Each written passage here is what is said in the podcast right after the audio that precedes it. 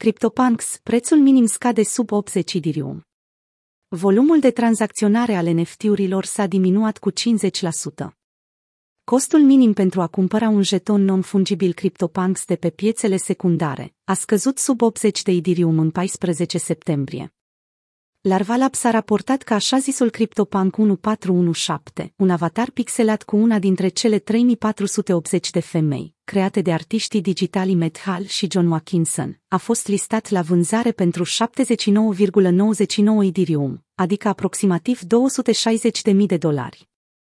Uitându-ne în istoricul tranzacțiilor pe care le are CryptoPunk-ul 1417, observăm că unul dintre foștii proprietari l-a vândut pentru doar 0,9 ETH în ianuarie 2020. Noi proprietari au continuat să ridice prețul de vânzare al NFT-ului pe parcursul lunilor următoare. În 31 august 2021, acesta a ajuns la 118,99 ETH, adică aproximativ 400.000 de dolari. Însă nu s-a găsit niciun cumpărător pentru 1417 la acel preț, forțând proprietarul să reducă cererea la 93,99 ETH în 7 septembrie.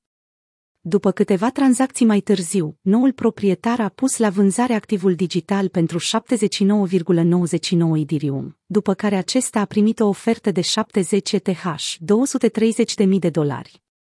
Însă cel care a licitat și-a retras în cele din urmă oferta, ridicând posibilitatea ca proprietarul pancului 1417 să continue să scadă prețul cerut.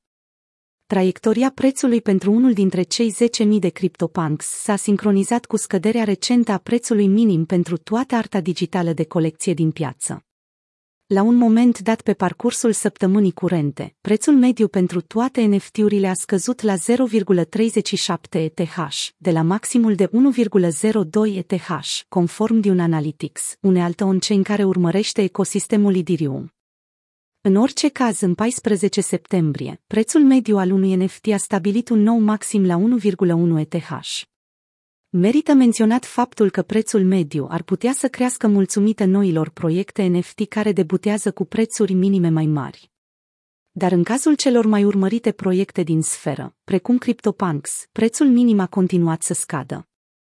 Între timp, multe dintre avatarele CryptoPunks s-au vândut în schimbul unor prețuri uriașe în ultimele șapte zile.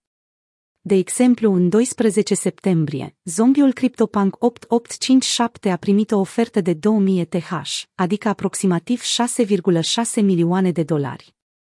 În mod similar, săptămâna trecută, un punk cu nas de clown s-a vândut pentru 205 ETH, 750.000 de dolari. Volumul de vânzare al NFT-urilor scade dramatic. Avatarele CryptoPunks cu preț ridicat n-au reușit să-și mențină volumele de vânzare ale lunii august. Piețele NFT au beneficiat de tranzacții în valoare de 86 de milioane de dolari, după ce au stabilit un vârf la finalul lunii august.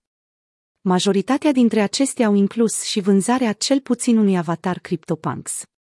Trendul a fost menținut mai departe și în primele zile ale lunii septembrie, însă doar pentru a suferi o scădere abruptă în sesiunile următoare. CryptoSlam, unealta de monitorizare on-chain a sferei NFT, a raportat un declin de peste 50% în volumul de vânzare al avatarelor CryptoPunks din ultimele șapte zile, în care au avut loc doar 66 de tranzacții, care au implicat 55 de cumpărători. În mod similar, alte proiecte NFT de top, printre care și Axie Infinity, Artblocks și Bored Ape Yacht Club, au raportat de asemenea scăderi procentuale de două cifre. O altă unealtă de monitorizare, non-fungible, a raportat scăderi similare în volumul de tranzacționare al celor mai importante piețe NFT, după 29 august. În ziua respectivă, proiectele NFT au cumulat peste un miliard de dolari în volum. Dar până ieri, 14 septembrie, vânzările au scăzut la 150 de milioane. În aceeași perioadă de timp, numărul de adrese NFT active a scăzut de la 59.000 la 22.000.